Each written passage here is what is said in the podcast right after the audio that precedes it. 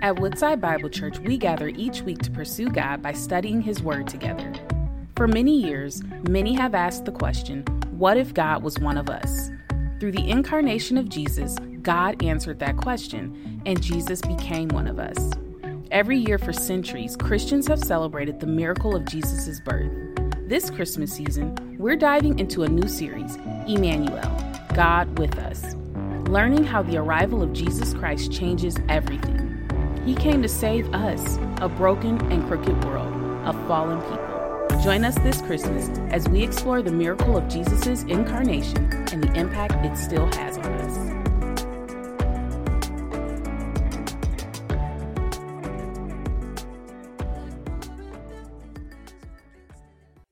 It's good to be with you. Uh, I want to ask for your grace. I'm feeling a little under the weather, so bear with me this morning. But I'd like to begin with prayer, so pray with me, please. Heavenly Father, we are so grateful that you have gathered us here together today. God, we're grateful that in Christ and through his life, you have made us a family. And God, I realize that in this season, there are many things probably on our minds that might keep us from being present here today. Things left to do, places yet still to go. And so, God, would you help us to lay our minds and our hearts at your feet this morning? And would you have your way in them? Continue, God, the work that you began in us. May your will be accomplished in each of our hearts and each of our minds. Oh, Father, help us to see unmistakably that we have every reason to rejoice in the coming of Jesus. He brought us back from the exile of our sin. He took away the dark shadow that sin held over our future, and He brought freedom to our present. Yes, Father, the King of Kings has come just as you have promised He would.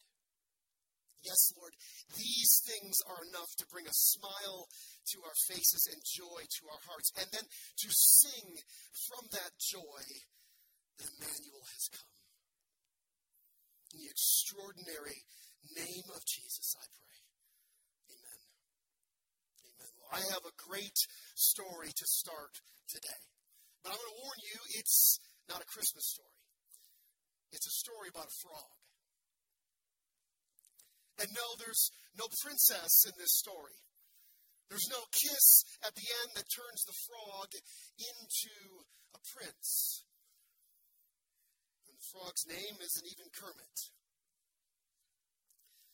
No, this frog was stuck in Minnesota, and he needed to find a way south for the winter. Nearby, there were two geese that were getting ready to go south themselves. And so the frog asked, because, you know, frogs can talk, Will you take me with you? At first, the geese refused. They just couldn't see how it could work. But the frog, he was a clever one. He had a plan. He convinced each goose to hold the ends of a short stick in their beaks, and then he would hold the middle with his mouth. And so the unlikely threesome took off. And sure enough, the plan worked. And during their flight south, they traveled over the skies of Indiana. And a farmer looked up in the sky, astonished at what he was seeing. He said loudly, I wonder which one of them came up with this idea. And then, all puffed up, the frog yelled, I did. Then he fell to the earth. Pride comes before the fall, or so they say. That's not really just some saying that humanity has come up with. That's straight out of the Bible. That's biblical truth. Proverbs 16, 18 says, Pride goes before destruction, and a haughty spirit before a fall. One theologian said it like this Pride is the ground in which all other sins grow, and the parent from which all other sins come. It's pretty powerful. Well, you and I might agree that pride is the most common characteristic in human beings. Humility seems to be the most elusive, doesn't it? When we think we're humble, we're not. When we claim to be the most humble, we're not. Humility seems to be just something slippery in our hand we can't quite get a hold of. And yet the Bible tells us that humility is absolutely essential.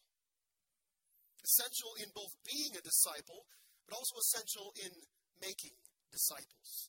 It's a necessary ingredient. It's got to be there. It's non negotiable for any of us. And while we humans have seemed to corner the market on pride, there is one is the perfect embodiment of humility, the perfect human embodiment of humility. His name is Jesus. And today marks our third week in our Emmanuel series. And we're going to look upon the inspired words from the person who wrote the most books in the New Testament, the Apostle Paul. And it was by Paul that the Spirit provided one of the most jaw dropping, knee buckling collections of words that describe the humility of Jesus. It's in his letter to the Philippians. And Philippians is a letter with a really upbeat tone, a tone of thanksgiving, if you will. And Paul wrote Philippians from jail. That should give us pause today as we begin our time. The Apostle Paul is in jail and he writes words of inspiration, words of thanksgiving. See, Paul is thankful for the Philippians' partnership in the gospel, and he writes an inspiring message of joy despite his own personal circumstances. And see, the basis for this joy for Paul is Jesus. In particular, the unity that the good news of the gospel brings. And despite those very hard circumstances that Paul is facing, but also the Philippians have faced, he encourages them to pattern their thinking after Jesus. At one point in the letter, he says, Be of one mind. We're going to look at that today. Simply put, Paul says that the incarnation of Jesus, the Son of God, putting on flesh and dwelling amongst us, is the perfect embodiment of humility. Perfect embodiment. And so, setting our minds on that truth, training our minds to think like Jesus, is how you and I can embody that same humility that Jesus had. And it's how we live as true disciples. But like in other series, this text is likely going to be familiar for you. And so, like Pastor Rob, I'm going to ask you to set aside what you think you know. Set aside what you think you understand about this text. Let God have his way in your heart and in your mind this morning. So open your Bibles with me to Philippians chapter 2. We'll be in verses 3 through 8. If you do not have a Bible, you can follow along on the screen behind me, but also at the table corners of our worship center, we have Bibles there for you to take if you do not own one. Please, you need God's Word in your life, so please take one if you don't have a Bible. But Philippians chapter 2, starting in verse 3. Do nothing from selfish ambition or conceit, Paul writes, but in humility count others more significant than yourselves.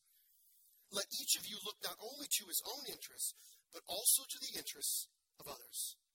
Have this mind among yourselves, which is yours in Christ Jesus, who, though he was in the form of God, did not count equality with God a thing to be grasped, but emptied himself by taking the form of a servant being born in the likeness of men.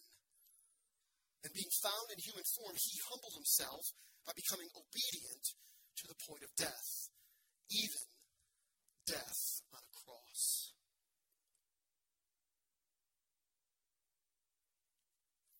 Church, the words that Paul writes here are astonishing. They're absolutely stunning. They capture the very thing that we cannot see about Jesus namely his mindset. But that mindset is what gives rise to the things that you and I can see about Jesus as we look over the Gospels, namely his character, as he put on flesh and became the one who would execute God's plan of redemption. So the aim for us, the aim for you, the aim for me, every day of our lives as believers is to follow Jesus' humble example. That's the plan and purpose for your life. There might be nuance to it, but that's it to follow Jesus' humble example. The question is how? How do you, how do I pursue humility like Jesus? Well, I want to answer that question by pulling out three three things, three ways that this text describes the humility that Jesus embodied. Look back at verses 3 and 4. Paul writes, Do nothing from selfish ambition or conceit, but in humility count others more significant than yourselves. Let each of you look not only to his own interests, but also to the interests of others. And so, that first way that we embody the humility of Jesus is we consider our position. Consider your position. See, earlier in this letter, Paul, he encouraged his readers to live as citizens in God's kingdom. And as we move into chapter 2, Paul now is describing that citizenship as a life shared in Christ. You and I share in the life of Christ as believers. And here in verses 3 and 4, Paul is actually now unpacking with more vivid detail what that shared life looks like.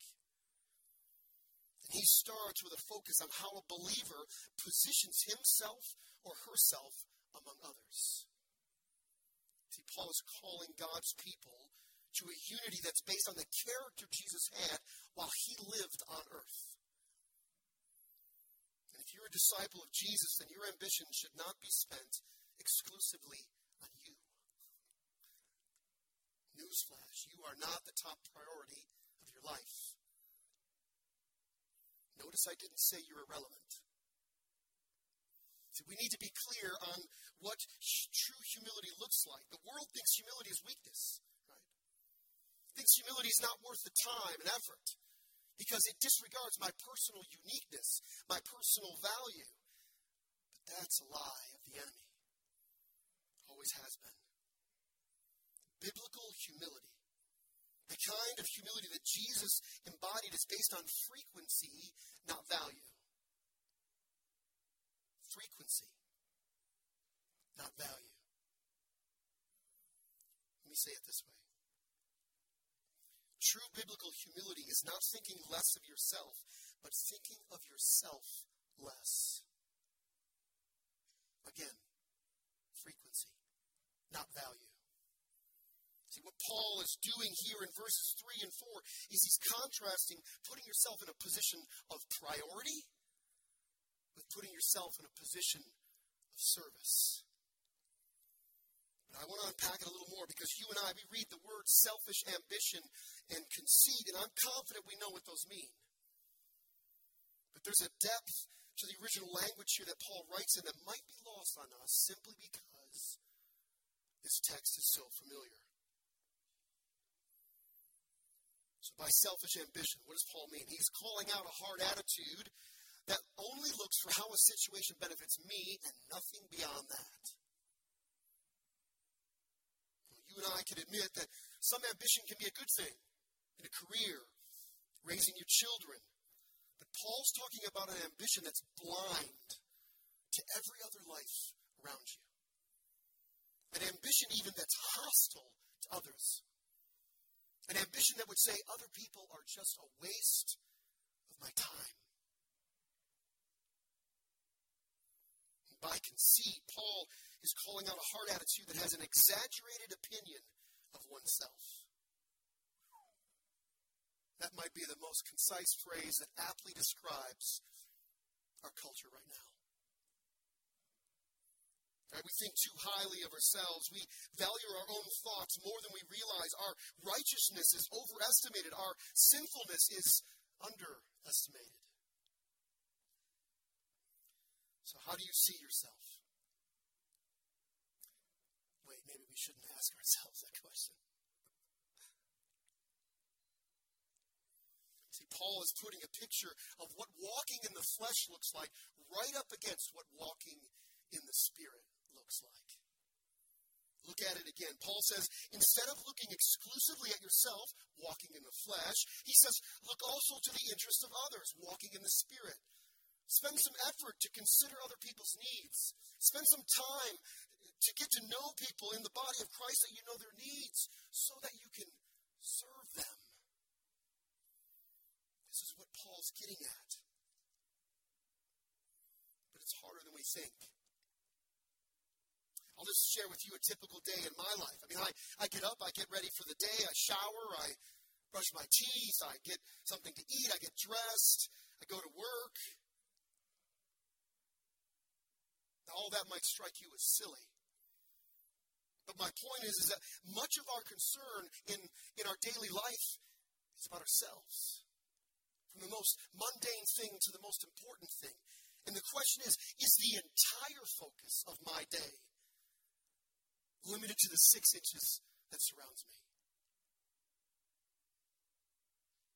Is that your focus as well? Now take a moment to consider the position that Jesus took the one who should have had all the attention, the one who should have had all the adoration over all the world, the one who demands to be worshiped and should be worshiped. He put his attention and adoration on us.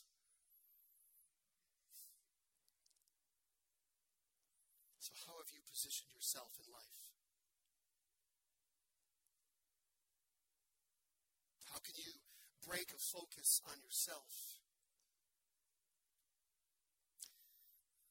See, to do that would be to walk in the humility that Jesus embodied.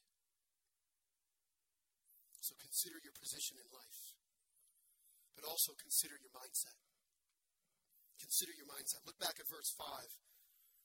Paul continues Have this mind among yourselves, which is yours in Christ Jesus. So after Paul contrasts a, a, position of priority with a position of service, he immediately makes a command. Right? He says, Have this mind which is yours in Christ Jesus. Then he describes it in verses 6 through 8. But don't miss that Paul's commanding believers. If you profess faith in Christ, he's commanding you to have a certain mindset. Your thinking matters tremendously for your life of faith Christ. so important how you think.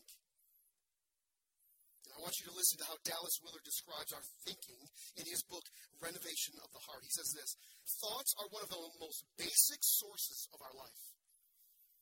They determine the orientation of everything we do, evoke the feelings that frame our world, and motivate our actions. God's given us a beautiful gift in a minds that can learn and grow and can stretch in thinking and capacity. Minds that can and do shape our decision making. The human mind is a beautiful gift from God. But there's a problem with it. Us. Sin often clouds our thinking. It often twists our thinking. It often makes our thinking self focused. And our thinking patterns are more influenced by a selfish heart than I think we're than we realize. But again, Dallas Willard is on point here when he says this. As we first turned away from God in our thoughts, so it is in our thoughts that the first movements toward the renovation of the heart occur. Your thinking's this isn't Dallas Willard discovering this. This is from the Bible, from our own Paul here. Romans 12, 2. You know this verse. Do not be conformed to this world, but be transformed by the renewal of your mind. That by testing you may discern what is the will of God, what is good and acceptable and perfect. But also later on, as Paul concludes this very same letter, Philippians chapter 4 verse 8 finally brothers brothers whatever is true whatever is honorable whatever is just whatever is pure whatever is lovely whatever is commendable if there is any excellence if is if there is anything worthy of praise think about these things. Oh believer how you think matters tremendously So, how do we have this mindset of Jesus? Well, it's easier than we might think. Ask yourself a very basic question Are my thoughts focused on me or we?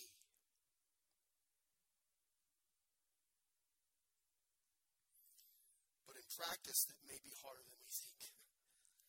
Because our country is built on a rugged individualism. Right? Name it, claim it, go out and get it. Self interest is encouraged, self fulfillment is applauded, and self discovery is worshiped in our culture. We are the center of everything. But all of that is completely contrary to the mind of your Savior. Let me shatter all of that with one simple yet powerful truth Jesus lived his life for our sake.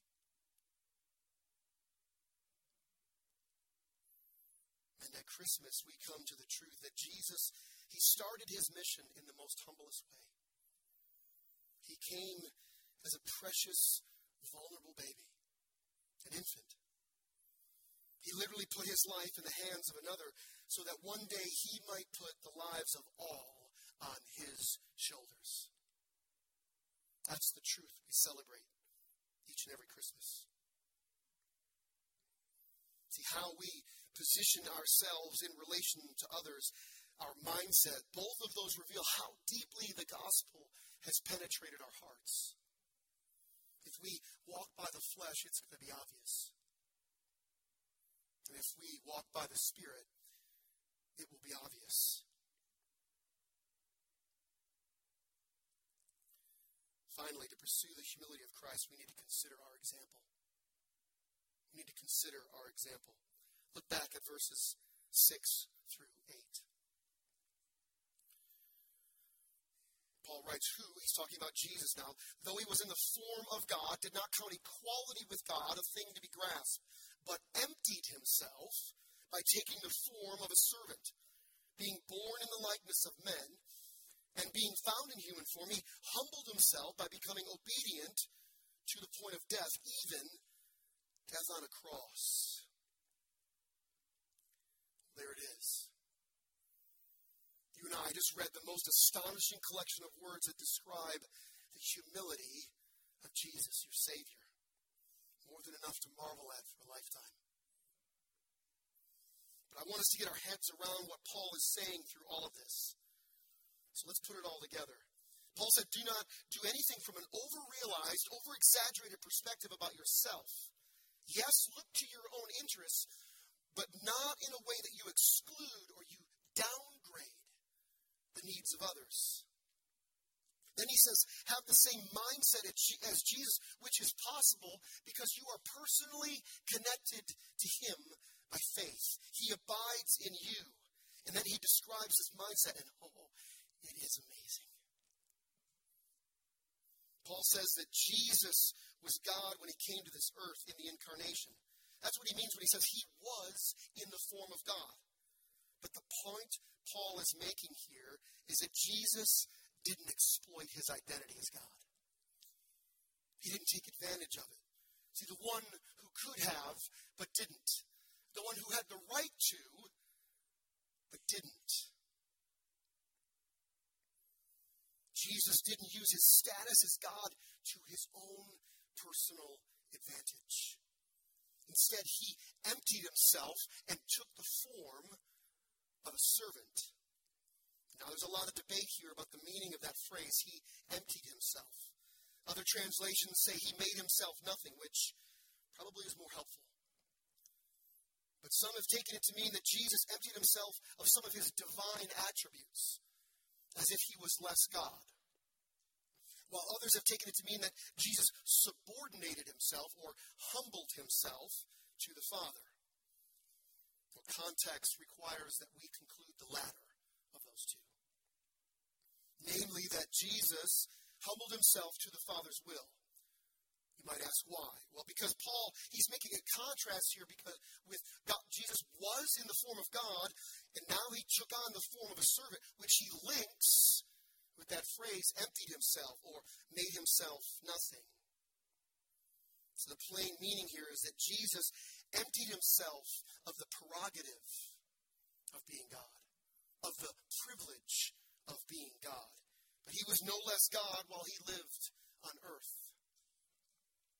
This same apostle, he writes in his letter, uh, Colossians, in verses 1, uh, chapter 1, verse 15 and 19, he says, he's talking about Jesus here, he is the image of the invisible God. For in him all the fullness of God was pleased to dwell. See, in the incarnation, Jesus didn't become something other than God. He added humanity to his divinity. But took this humbling act of putting on flesh even further. Paul writes that Jesus obeyed the Father to the point of death in a personally excruciating and humiliating way. And he did it for our sake. But this also was no secret. Jesus said this about himself in Mark 10:45. Ironically, a context where the disciples are talking about greatness again, Jesus says, "The Son of Man came not to be served, but to serve and give his life as a ransom for many."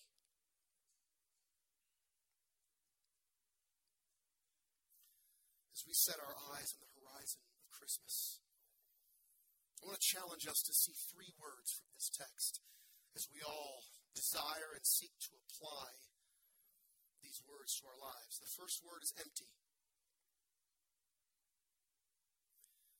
See, following Jesus in humility means I must empty me of me, empty myself of my own pride and my own self importance.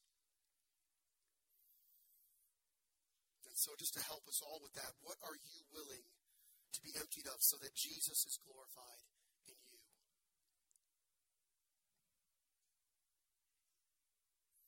Second word is serve. It should surprise no disciple of Jesus that we are most like him when we are serving others. As his disciples, our lives are not our own. And so, who can you faithfully serve even if they cannot repay you? The third word is obey. At the ultimate personal cost, Jesus humbly obeyed the Father's will to become the very instrument of our redemption. Will you humbly obey the Father's will despite the personal cost that may come, that will come? As you celebrate Christmas, I encourage you to sit in silence at the manger and consider the position that your Lord took. Consider the mindset that would do such a humble thing for your sake. Come and worship the one who is called Emmanuel.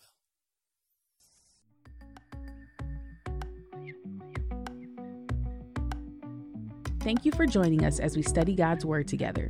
We would love to hear how God is moving in your heart and get you connected into the Woodside Bible Church family. Head to woodsidebible.org slash connect to introduce yourself today.